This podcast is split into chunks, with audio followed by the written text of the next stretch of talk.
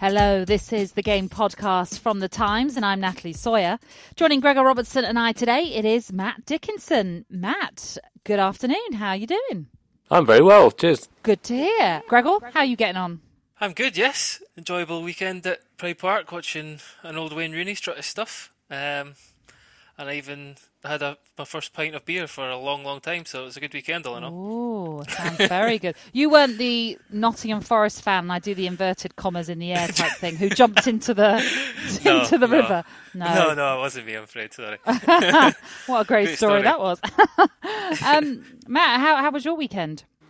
Uh, my weekend was. I'm trying to think if I what sport. Um, I watched plenty, um, but yeah, all off all off the telly, and um, I uh, and I stayed clear of the pubs. Um, um, Yes, me too. yeah, I was just outside, thought. let me make that clear. And Ah, okay. uh, it was all very, very safely done, so. Uh, it wasn't like some of these scenes you're seeing on social media that, that look quite scary, so it was all Yeah, safe. good, good to hear. I was actually at a safari park on Friday. It was very nice, I have to say. Yeah, it was lovely. Um, with some kids, so obviously it wasn't just for me; it was with children involved. Um, but Matt, before we carry on, and in case we do hear some dogs barking, we have to say that you've got a puppy.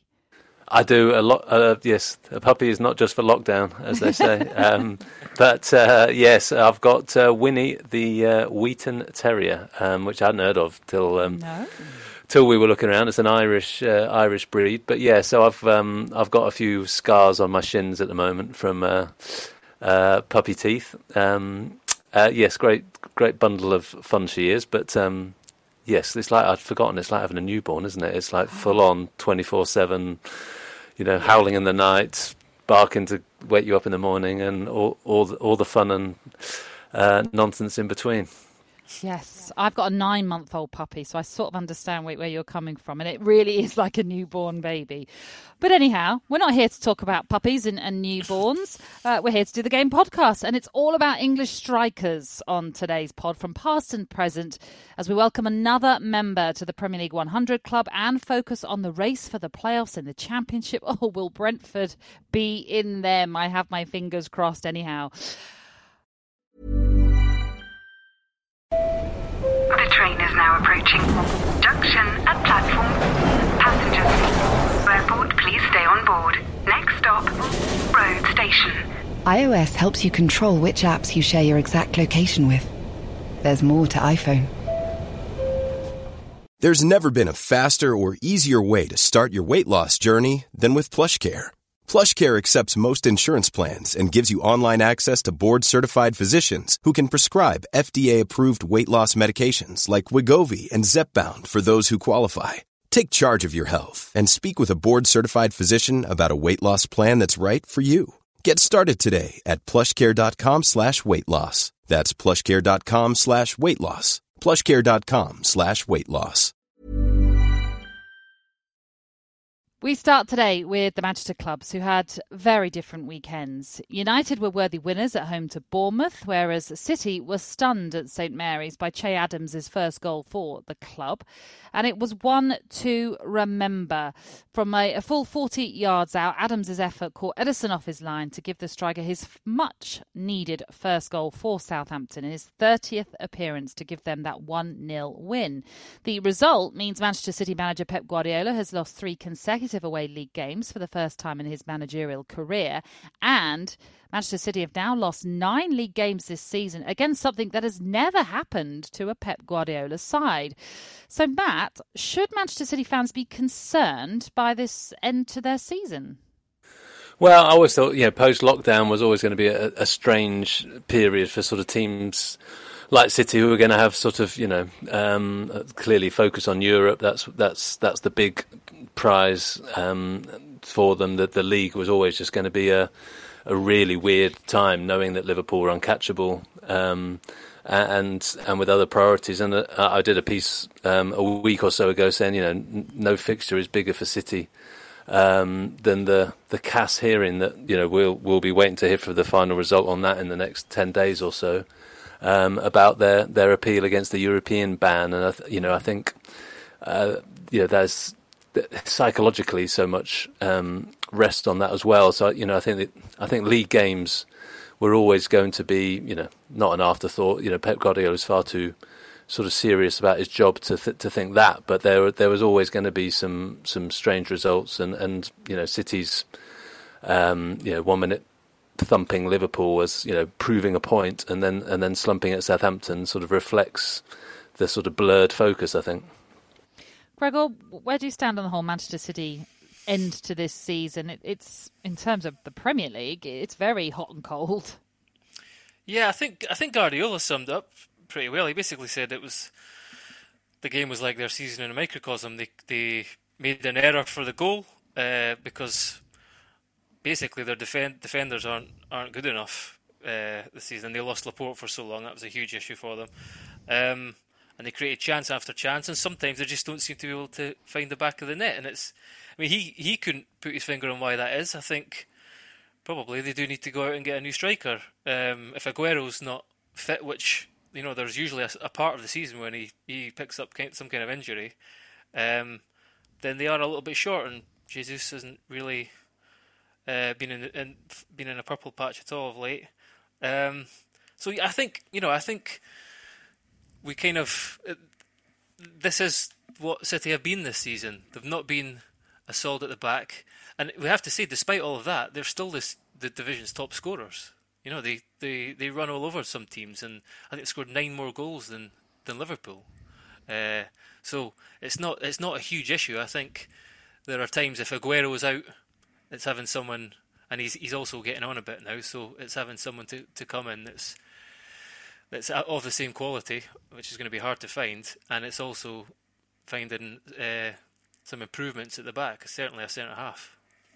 Well, the, the stats do continue to, to rack up for Guardiola. 15 points is the most he's ever finished behind the eventual winners of the league, and another record that, of course, looks likely to go with Liverpool still 23 points in front. Now, Gregor, you've mentioned the concern up front for City. There's also the issue of Gabriel Jesus' form. He's City have had 26 shots at goal against Southampton, but failed to find the net. Jesus had six of them but he seems to perhaps be lacking that clinical touch of, of Sergio Aguero. Matt, do you think they need a new striker? Well, as, with the, the as Gregor says, with Aguero, um, you know, sort of slipping into the you know towards towards the twilight of his career, um, and and Jesus not, you know, he's he's he's not been able to match, and we see him in sort of bursts, and we see snatches of talent, but not of the same, you know, extraordinary, prolific consistency of Aguero. Um, it's an area he's going to be looking at, but I don't think it's the most important. I mean, you know, say Laporte's absence was was obviously huge, but I just think defensively that you know with Stones, you know, clearly not not trusted, um, uh, and since Kompany left, there's been a sort of crying out for for a sort of you know senior senior replacement ready to come in. I think that's that's one area. Mendy obviously at left back has you know so much promise when he came and seemed to seemed to be um, yeah potentially going to be a you know huge player for them. One of those sort of fullbacks that can sort of control a game from there, but become erratic. Obviously had a long long injury. Um, and I think across the back line, I think you know, say Laporte aside, I think you you know you can see how they could strengthen in, in every position. Mm. And let's not forget, obviously, Leroy Sané has left. David Silva is retiring as well. Although Pep Guardiola has said, with regards to Silva, he might not need to fill that hole that will be left with someone like Phil Foden in the ranks. But the question now is is the gap between the Manchester clubs shrinking? If you compare Sunday's result for Guardiola and City, the red half of Manchester could not be more different. As an eye catching attacking display saw United put five past Bournemouth on Saturday.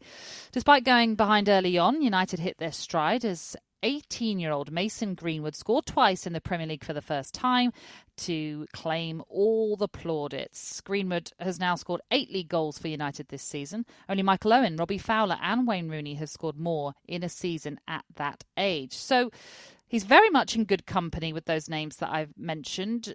Could Mason Greenwood be as good as those three, Matt? What do you think? Well, blimey, the way he's taking some of these goals, it's I mean, it's so exciting. Just this, you know, the left foot, right foot, you know, and he just seems to have that something that you know. Sometimes you hear you know c- can't be coached of just having the you know, there's the mental coolness just to, to to pick his spot, not to be rushed. Um, you know, you see, I think we've talked about it before on here. Uh, you know, of of players who don't have, it, you know, that you see, you just see them getting rushed, snatching at shots, leaning back, you know, and and he's got it. He's just got that. You know, this is what I do. This is you know, I get the ball under pressure, and I know exactly where to, to put it to give to, to have the best chance of scoring. And that's yeah, that's certainly something that Michael Owen had, um, and and Fowler obviously as as these sort of nat- natural finishers. Um, so yeah, I mean, I think it's it's it's really fascinating to to watch a young player come in and and to seemingly have that sort of confidence. Almost as sort of seems to be like a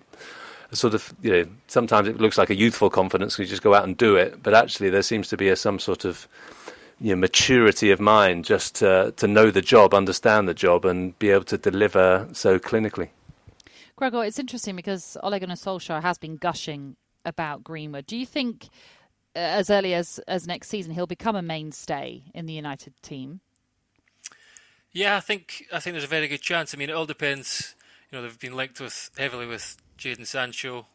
Um, you would imagine they will sign a striker. And, you know, I was thinking about that. If if, if they did sign Sancho, and the, the thing the thing with Greenwood is he looks like he, he can play in anywhere across that front line because mm-hmm. he is a natural goal scorer. Uh, he's also very good at kind of if he is playing through the middle, at dropping off and finding little pockets of space and turning and running at defenders, and they hate that. And he's always you know, quite a few of his goals, he's, he's, got great balance and he loves a little step over, and then he always seems to find a, a space between the defender's legs to, to get a shot off. Um, and you know, Paul Hurst was writing today that he's been hitting the weights uh, during lockdown. You can definitely see that he's, you know, he looks versatile as well. Um, and as Matt said, he's two-footed. His second goal was ridiculous. He he looked like he was running kind of away from goal down a down a dark alley, and he just cut his right foot up, uh, back around the ball and chopped it into the far top corner. And it was, yeah, he's he's certainly hugely, hugely promising. And Manchester United could, in theory, have, you know, he's on 15 goals. They could have three 20 plus yeah. uh, goals, goal uh, strikers this season. So um, suddenly, you know, that front line that has looked, you know, if Rashford was spent a bit of time on the sidelines, Martial has not always been firing. Greenwood has been kind of maturing, and suddenly they've got these three guys who are on top top form, and I still think they will add someone in the summer, and that, that will go go some way to to kind of closing the gap. I think between Manchester United and and the teams above them. Well, I think what's interesting about that front three that you've mentioned there with Rashford, Martial, and Greenwood, they have scored more goals collectively across all competitions this season than Liverpool's front three of Mane, Firmino, and Salah. Yet we always talk up that front three for, for Liverpool. So this potential at United is so very exciting, and no doubt Solskjaer is very, very intrigued to get them working and clicking regularly next season as well. And he's also been talking up Greenwood's chances of playing for England. Uh, he said, When you play for Manchester United, I think that's a test that's good enough and difficult enough. If you can handle playing for United, then you can handle playing for any team. And Mason's got the qualities that not many others have. So he could play for the England full team or the under 21s. I don't really mind. I know he's doing well for us, and it's great to have him here. Uh, England, of course, play Iceland and Denmark in September in the Nations League. So, from what we've seen of Greenwood this time around, should Matt Mason Greenwood be in the squad? Well, he's certainly got to be pushing hard for it, hasn't he? I mean, you know, we're, we're lucky that uh, Gareth Southgate's certainly lucky that you know he's got a plenty of decent competition up front. I mean, when you consider that you know I don't keep Sterling uh, and Kane um, and say Sancho on the right would be an automatic choice, and that's not even with Rashford getting in the team. You know, Rashford's you know got got to, to, to be on top form and, and pushing those guys to be a uh, to beginning. And so then you know Greenwood is in in that queue, um, and that's a pretty you know that's a, pr- a pretty decent, decent choice, and that's before you know there's there, there are other options. You know, someone like Foden can play that far forward as a wide forward we've seen, uh, and and others. So Hudson Odoi, etc. So there's you know England are blessed with plenty of you know wide. Um, versatile forwards, but he's got to be in there. I mean, uh, you know, generally the England's you know camp have light to bring players through with, with tournament experience at, at, the sort of junior levels. I think he's only played, um, is it four times for the under 21s um, you know, there's there is a feeling that you know you get the best long term out of players who've had maximum experience coming through the junior ranks. But you know, occasionally you just get a bolter. You know, we mentioned Rooney before. Occasionally you get someone who just can't be held back. Michael Owen was like that as well, uh, and Greenwood is certainly, you know, he's certainly shown the talent for that. Um, at the same time. You know, Southgate be thinking, I, I need him to get international experience, and, and won't just want him to be sort of, you know, sitting on the bench for camps when, when he could be playing. Gregor, I guess you must be loving the fact that we're talking about England's uh, versatile forwards and how excited we are all about them. Yeah, we seem to have been talking about this for the last year, well, all season really. Just there seems to be someone new emerging all the time, and you know Hudson Odoi was someone earlier in the season, and uh, Sancho, as you say, and uh, it's really an embarrassment of riches. I think if some kind of top class centre half emerges, then you, you're you're you're looking set for the for the next decade or so. You've got some some real talent coming through, and and uh, yeah, happy days for Scotsmen. yeah, that, you can you really mean that, don't you? Um, yeah. But but Matt, how good then is this Manchester United front three? Where would they rank right now in the best in the league? Do you think? Um, well, good enough to be starting to um, make me think I'm going to be serving myself up some humble pie the way um, United. Are, you know, I, have no, my argument when Solskjaer got the job was that you know if if I would be going for Pochettino, that you know looking to sort of rebuild long term, I thought he was um, you know prime sort of candidate for them, and obviously the way the way he ended up at Spurs, he he was becoming available. Um, but uh, no, I, you know I think there is a lot to like about United and the way they're they're, they're rebuilding at the moment. Um, you know, going through the most of the team. I mean, obviously, yeah, the midfield is suddenly looking like it's got yeah just wonderful options.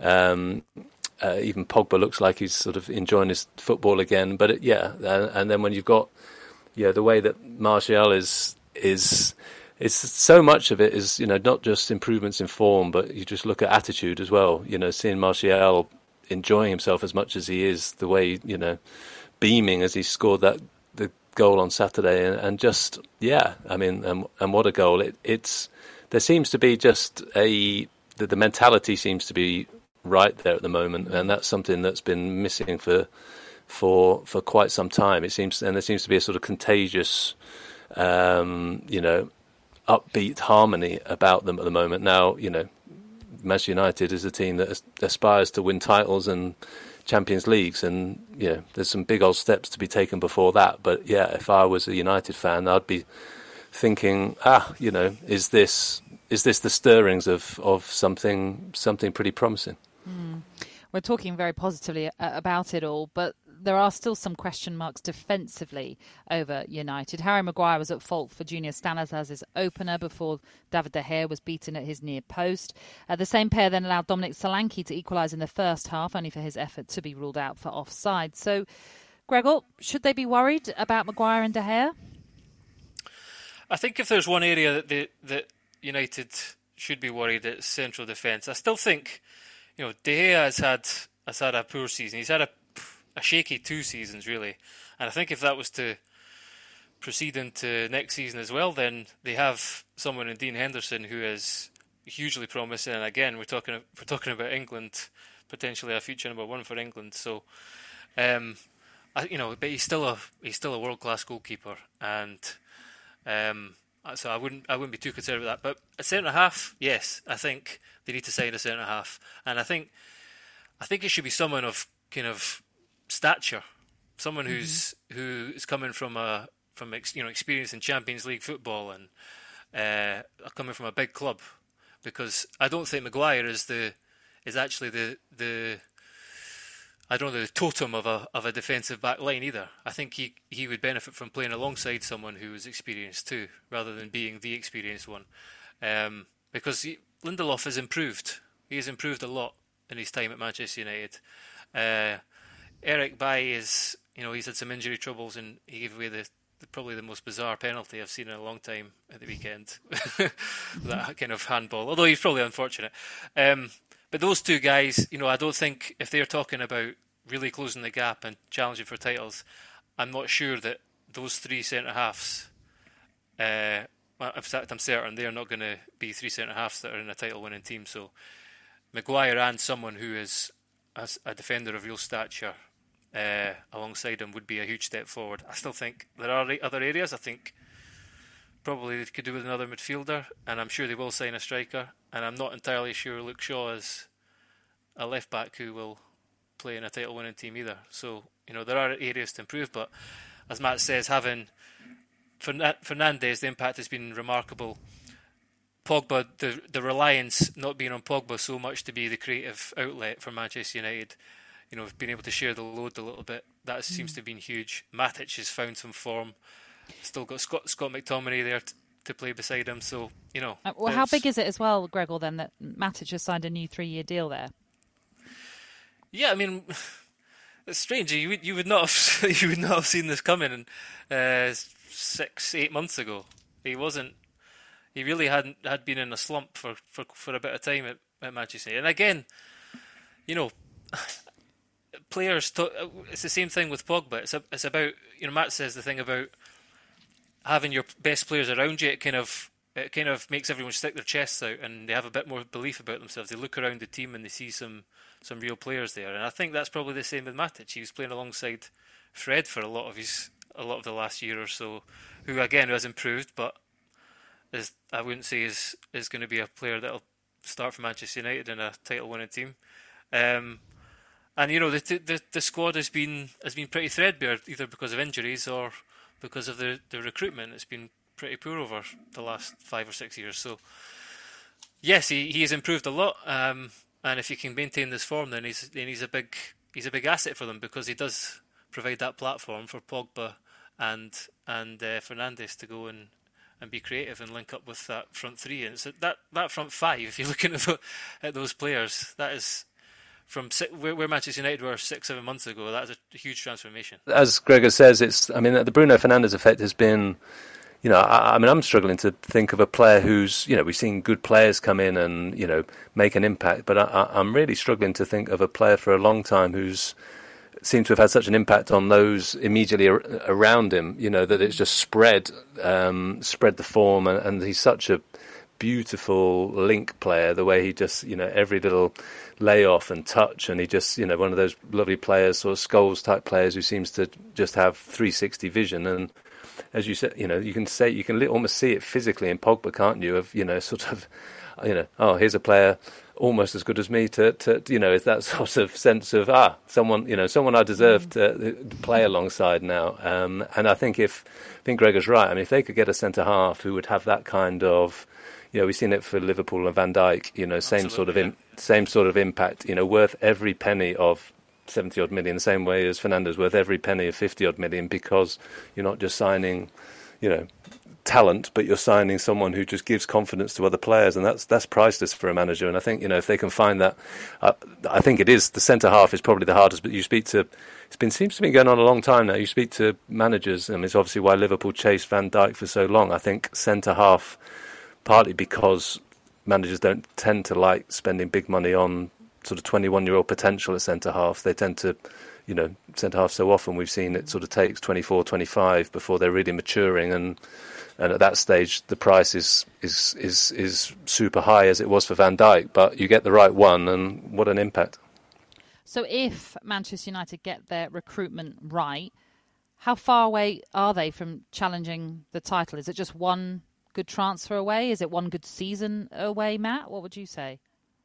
Um, um yeah, I mean, I, I, still think it. You know, we say we're still talking a couple of big leaps. I mean, you, you know, you could see there if they got that type of defender in. I mean, the goalkeeper thing is, yeah, I mean, is is clearly clearly a concern. Um, De Gea just, yeah, it's, it's I actually find it quite sad to see someone, you know, sort of rate for a while and and to be to suddenly become so erratic. Um, in fact, yeah, I mean, I I really would be, you know, tempted to have be seriously thinking about Henderson and you know how much how much longer he he waits before being given uh, given the chance there. But I, you know, I, I, think they're, you know, if Liverpool um, can maintain uh, you know, this type of this type of form, if City recover, as I'm sure you know, I'm sure they will to an extent, then yeah, there's still big big leaps to come. But I think the crucial thing is for this for Solskjaer, they'll be looking at you know his first eleven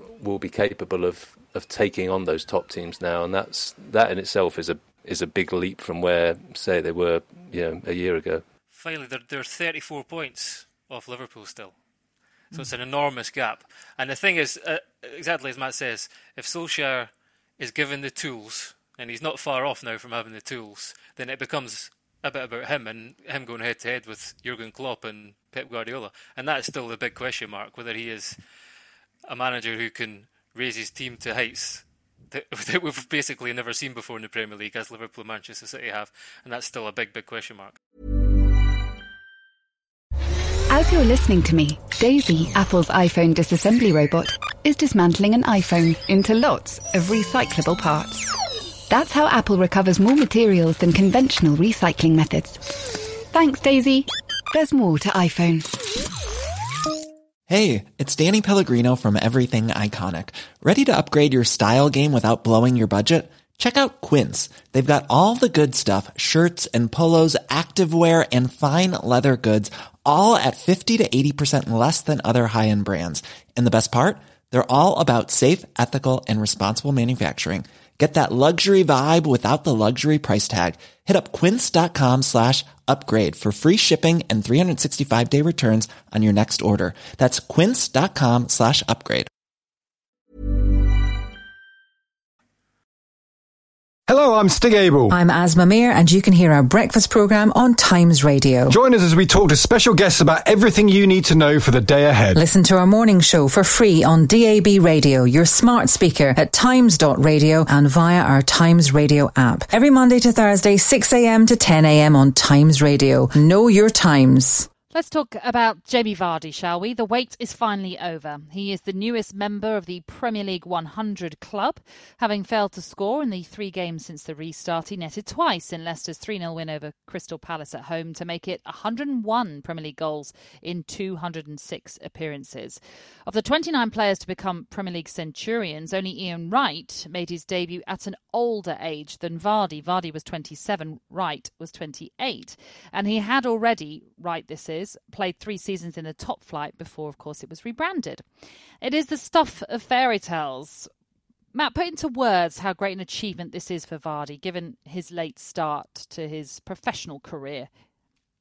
Well, I mean, I think that's the fun of it, isn't it? Is that you know we've just been talking about sort of, you know, the the wonder kids who come through and those players you spot at sort of, you know, I was flying. I remember flying halfway around the world um, when uh, Michael Owen was playing in a tournament as a 17 year old because we you know we already knew this kid was was so special um, and you know saw it with with Wayne Rooney as well you know writing about him when he was 16 um, so I, you know I think I think that's the that's one of the sort of great joys of the Vardy story is that it's you know it is so different to those that uh, uh, and you know we have all heard about obviously his um, shall we say, idiosyncratic refueling methods that he's, you know, known for throughout his time. You know, you're talking about a guy who's come through, you know, sort of non-league works teams and so on. And I, you know, I, I think you know, playing for Halifax and, and Fleetwood, um, and that's yeah, I, I just think that's at a time when we're sort of, you know, and also, you know,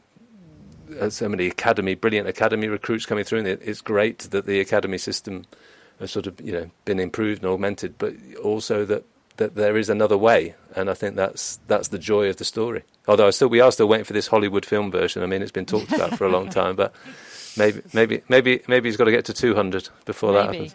Give it time, though. Give it time. It may still still happen. But obviously, Gregor, you know, out of the three of us, you're the one that have, has professionally played the game. Remember, I'm not mentioning Wembley because I know that Matt, you played at Wembley. um, but um, I mean, this is this is what it's all about, isn't it? Playing uh, Sunday League and and you know non-league, and then s- catapulting into the Premier League. Uh, it's just an incredible story. Yeah, and I don't I don't think you know you can underestimate how hard it is to sort of extricate yourself from those lower leagues and those kind of levels. Uh, and you know, it was a million a million pounds for a player that was playing in the in the fifth tier. It was pretty much unheard of. So he, he I think that he joined he joined two clubs that were upwardly mobile in Fleetwood, uh, you know, who have climbed since climbed through the leagues and they could be in the championship next season, uh, and Leicester City, who were sort of again on beginning a rise in the championship, and you know, again, I think there are also I think I've said this before in the podcast. There are certain players who who almost need to reach the Premier League by doing so with a team through promotion. I know I'm not entirely sure Vardy would have would have been signed for you know 10, 15, 20 million by a by a Premier League team. I think he had to he had to get there with Leicester, and then he had to prove himself on that stage. And boy, has he done that! It's just yeah, it's just it's a remarkable story from from where he from where he started, uh, mm. and then to then to play for England and to be part of the biggest fairy tale that the Premier League has ever seen in winning the Premier League title, and now to score 100 goals. And and you know, it was, you know, even after all of that, you saw we even saw in that one game what a goal does for his for, did for his confidence. He'd gone a long a long spell without a goal. He was kind of kicking the post in anger at, at a miss earlier in the game. Uh, he was put through and he sort of slashed at a left-footed effort, and then uh, he was basically gifted a goal by by Sakho, the Palace defender, and his second goal, he's, he was racing through, and it was like the Jamie Vardy of old. So you know, he's still, despite all of that journey he's been on, that moment where he got, got his goal and he and he found a bit of confidence again. You saw him just sort of spring to life once more. Mm. You talk about remarkable, Greg, or is it also remarkable that these 100 goals that he's scored have come all at Leicester? Yeah, I mean, well, there's not many players who stay at one club for, for so long. The other thing I found very interesting reading in the in the Times today was that he scored 30 for Rodgers, which is the most. He scored 29 for Ranieri. Uh, so Rodgers has, you know, Rodgers has done done a lot for him. I think there's, you know, we we heard a lot at the start of the season because he got off to a flyer about how Rodgers was telling him to conserve his energy. You used to mm. tear around like a headless chicken, almost chasing after defenders, and he's so full of energy and running. But he's, you know, he's 33, and Rodgers saying conserve your energy and be ready for when we can spring an attack. And, and I think he's benefited from that. And Rodgers has often been good at, at dealing with players who are sort of coming into the latter stages of, of their career and knowing how to use them best. So uh, I think probably Brendan Rodgers deserves some credit for. Of, of course, Vardy deserves the most. He came back in the in the summer and pre-season, and, and I think he recorded his quickest ever uh, speed test times. He's he's in the shape of his life, and as Matt says, he's kind of he's had some uh, interesting habits in the past, and and you know a few kept a few of his non-league habits. Um, but I think they're all in the past now. He he owns a, a cryotherapy chamber in his in his house. You know, he does all the stuff now to to recover and make sure he's he's a, a, in his best shape always. So. Um, he's learned from his time in the Premier League, and I wouldn't be surprised to see him going well past, well beyond. I think he's got two years left in his contract. I'm, I'm sure he'll go on beyond that too. Just just in terms of uh, of an example that he sets to, to others, Matt. Obviously, we can forget some of his side issues and the, the, the things that we perhaps wouldn't look upon favourably when it comes to a professional footballer. But as Gregor has said, he's probably learnt from that and is changing his routines all the time. All the time. How how important is it to have stories like this coming from the Premier League as well?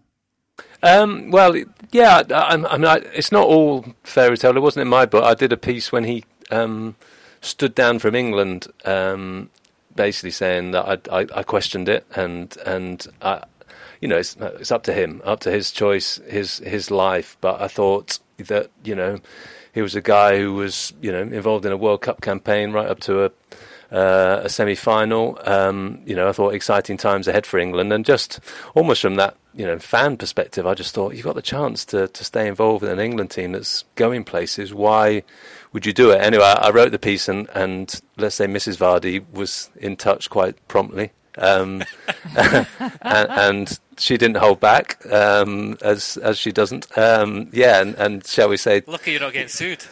I know. Well, it, exactly. I've been very careful on my Instagram ever since, but no, I've. Um, she, uh, yeah, she sort of really took issue with it and saying, look, you know, he's he's sort of got to look after himself, and I think they felt he had a sort of raw deal with England and should should have played more. Um, I, I, thought personally, look, he's you know he's a particular type of player who works in, you know, we all know his sort of great strengths on the counter attack. It was interesting on those stats we had today that he's actually scored more of the 100 away from home than at home, which, you know, I think probably reflects something to do with that, that sort of counter attacking style and and how Leicester could, ta- you know, taking advantage of that against teams probably, you know, pushing onto them um, at home. But, I, you know, so that, that, you know, there's there's been other issues to talk around around it. He took that sort of uh, say not the first player to sort of remove himself from from England duty. I always find it slightly sad when players do, but um, you know I suspect he would say, well, you know that's why I'm still still sticking them in for Leicester, even if it's taken a little while to get to this uh, this landmark. Mm. Well, you mentioned England there, seven goals in 26 England caps for Vardy. Do you think he was underused in some ways? And do you think maybe if he was actually used more, then perhaps he wouldn't have, have come to that decision to, to sort of step away from the international scene? Well, say Mrs. Vardy certainly, I think, felt he was, um, as an unbiased witness. Um, look, I mean, you got Harry Kane, and and it's they're very different type of players. You know, the, we you know Harry Kane has really developed into someone who's not just a sort of classic striker, but um, someone who was, you know, coming coming deep and, and playing through runners. You know, I think you know Harry Kane was lucky to stay on in some some games in the World Cup as long as he did. Um, I can imagine if I was Jamie Vardy, I would be frustrated. I would think I deserved um, you know, certainly earlier opportunities, but I think it's pretty hard to think that, you know, Jamie Vardy's going to, we talked about it before, didn't we? The options England have got up front. He is a particular type of player. Um, and I think he has to, you know, I think if he, he would have to accept that he's a sort of horses for courses type player in that squad. Before that, there was there was Wayne Rooney, who's England's highest goal scorer of all time. So, uh, yeah, no, he's he's been unfortunate, and and the way that England have England play with one striker, so he always had to sort of supplant one of those two.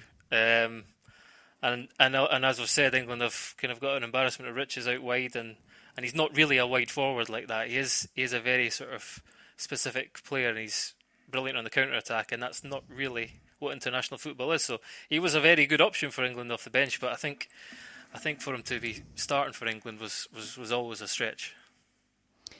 Well, it has been all about English strikers on today's podcast, from Mason Greenwood to Jamie Vardy, and finally to someone you've just mentioned, Gregor Wayne Rooney. And Gregor, you've been writing about his starring role in midfield in Derby's resurgence in the Championship. You've mentioned at the start how you uh, were at uh, the game between Derby and Nottingham Forest. Um, for those that may not have read the story and heard the story, tell us about the, the first time you, you came across Wayne Rooney in your career, Gregor. um, yeah, I, I wrote. I, I, mentioned this because it, it felt so far removed from the Wayne Rooney that we're we're seeing now. I played against Wayne Rooney in a FA Youth Cup tie in 2002. Uh, I think I was 18 and he was 16. Um, I was playing for Nottingham Forest and he was playing for Everton. It was at Goodison Park, and he was remarkable. Like it, it, I know it would be easy for me to say that now, but it it was it was genuinely it was almost kind of shocking how good he was he he he hit the woodwork I think three times with kind of the kind of strikes that teenagers don't really hit very very often. Uh, he scored a bicycle kick.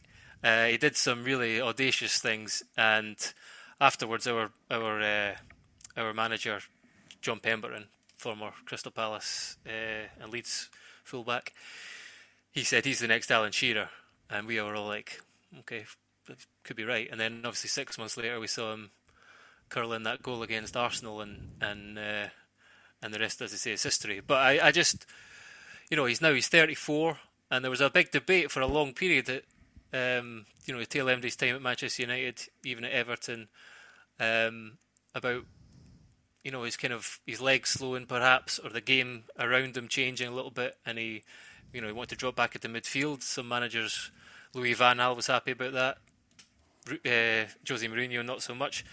And now he is playing at the base of of uh, of Derby's midfield and controlling a lot of their play. And and uh, I have to be honest and say on, on Saturday it wasn't his his most effective game. Nottingham Forest were very very smart tactically, and they you know they, they said afterwards they they had a plan to nullify him because he plays like a quarterback for them. Liam Rosenior, their their assistant coach, has used that word. He he gets the ball. He almost gets the ball from the centre halves, and he and he looks, he picks out runners with kind of 80, 80 yard passes, drops it on a sixpence, and he's capable of that. It's just um, whether he was whether that was something that was really part of the game as much in the Premier League, but certainly certainly working for Derby in the Championship. They've been on a, a remarkable run, and mm.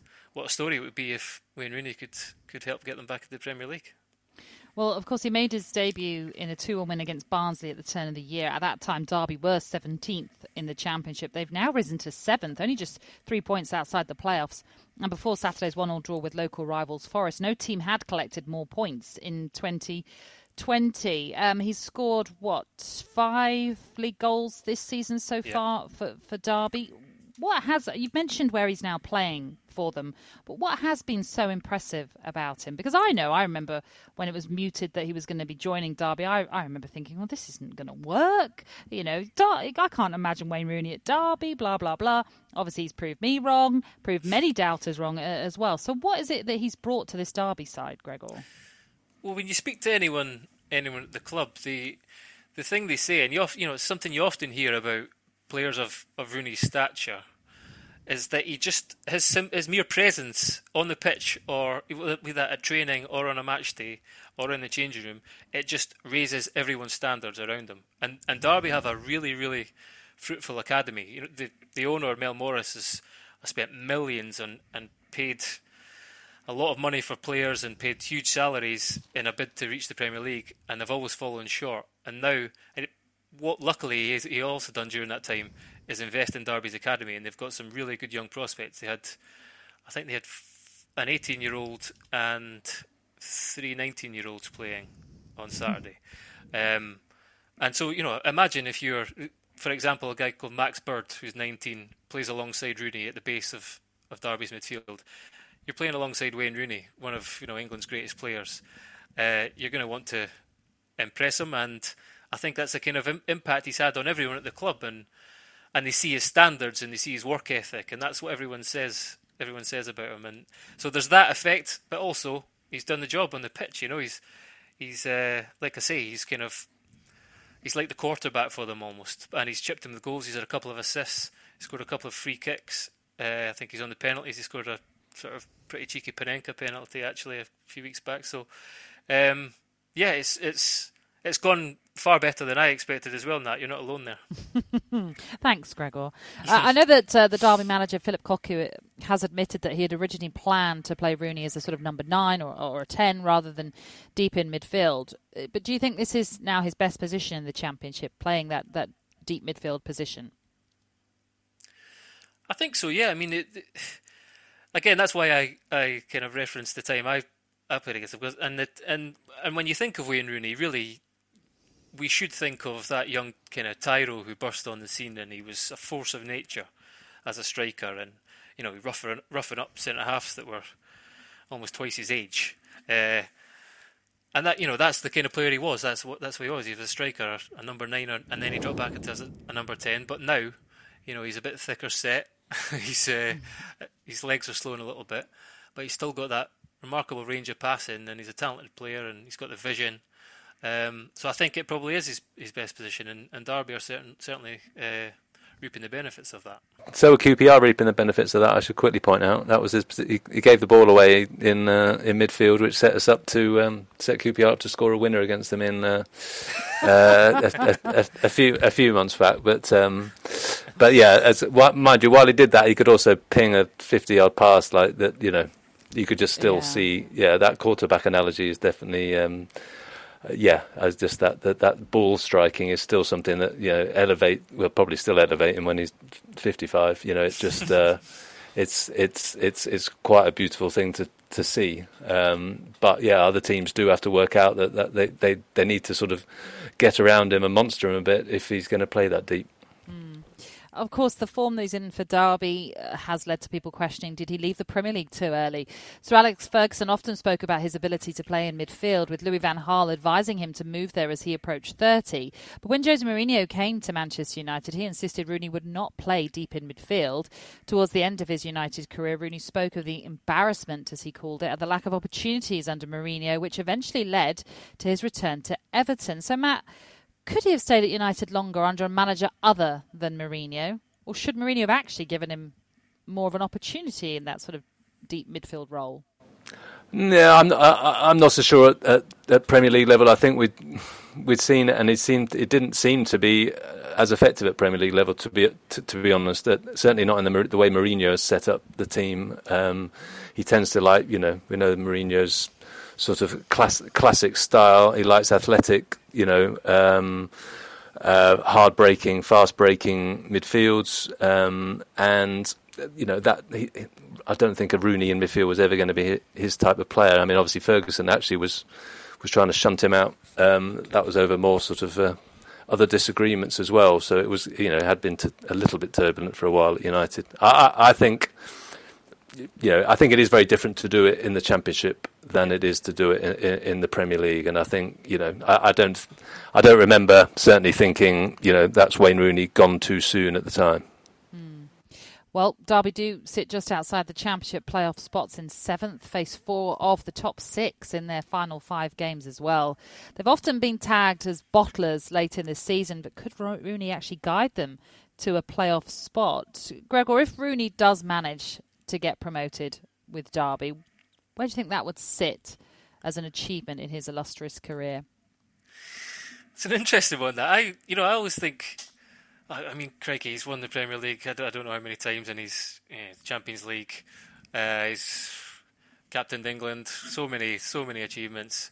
But there's something. There is something quite unique about promotion, and that it's about the future rather than rather than the the kind of end of a journey or you know, or a title. It's actually about progression in the future, and he's, you know, he's going to be there next season as well. So I think for him to, when he was written off almost as a Premier League player, to lead, uh, to have a huge influence in, in any anyway, uh, in leading Derby to the Premier League, and returning there, uh, and trying to probably prove people wrong.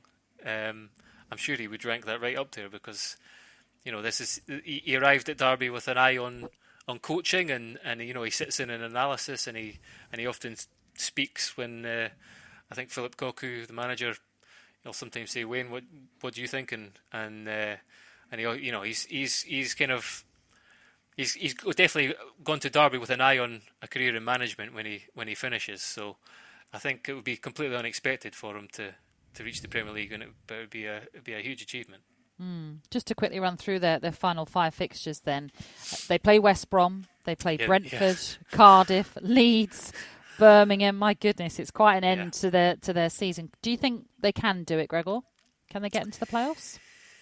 I mean, if they do it, my God, they would deserve it because that is some running. I think, you know, their their only hope maybe is that there's a chance Leeds Leeds could be promoted. So, um, there's even a chance that you know, even if they say they lost to West Brom, I don't know. Brent, uh, Brentford will probably still have a chance of. I'm sure you'd be delighted to hear that. Have a chance of catching them. So, so yeah, no, those first two ga- two games are very hard. Cardiff are on a really good run. Like I say, Leeds could be promoted by then, but Forest did really well to to nullify them, and that's something that teams have struggled to do. And I think they've kind of they might have to be a bit more flexible tactically and and. Uh, it's going to be tough for them. I don't. I, I really don't know. It's the, the thing with the championship is it's so hard to call who's going to finish in the top six, and that's that's what makes it so exciting. And and even the relegation battle yeah. with with Wigan falling down as well now. So, uh, yeah, thrilling into the season in store. I think. Uh, Matt, a quick word on your, your team QPR that you have season tickets for. Fifty three points, thirteenth, nine off the playoffs. Have you have you ruled that out now for yourselves? Uh, I think very much so. I don't think that was yeah.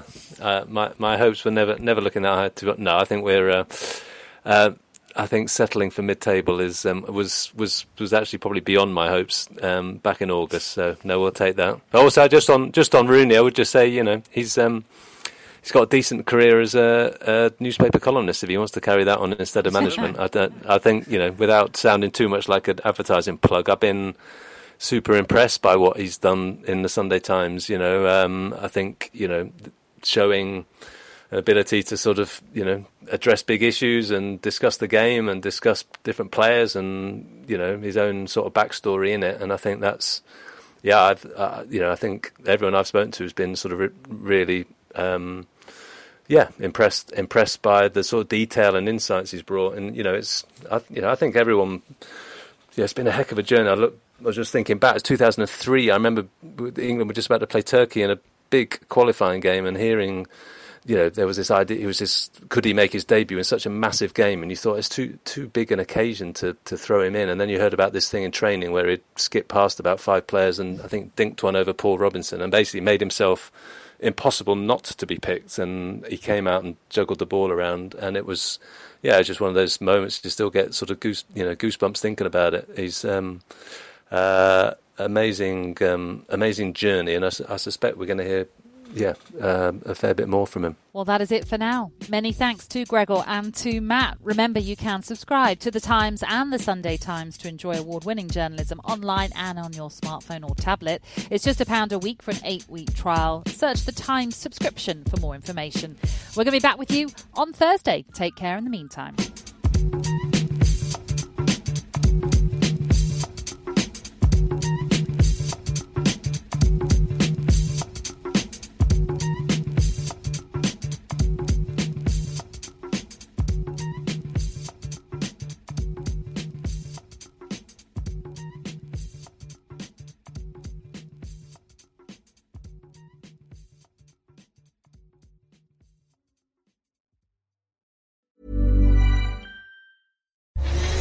Listening to me, Daisy, Apple's iPhone disassembly robot, is dismantling an iPhone into lots of recyclable parts. That's how Apple recovers more materials than conventional recycling methods. Thanks, Daisy. There's more to iPhone.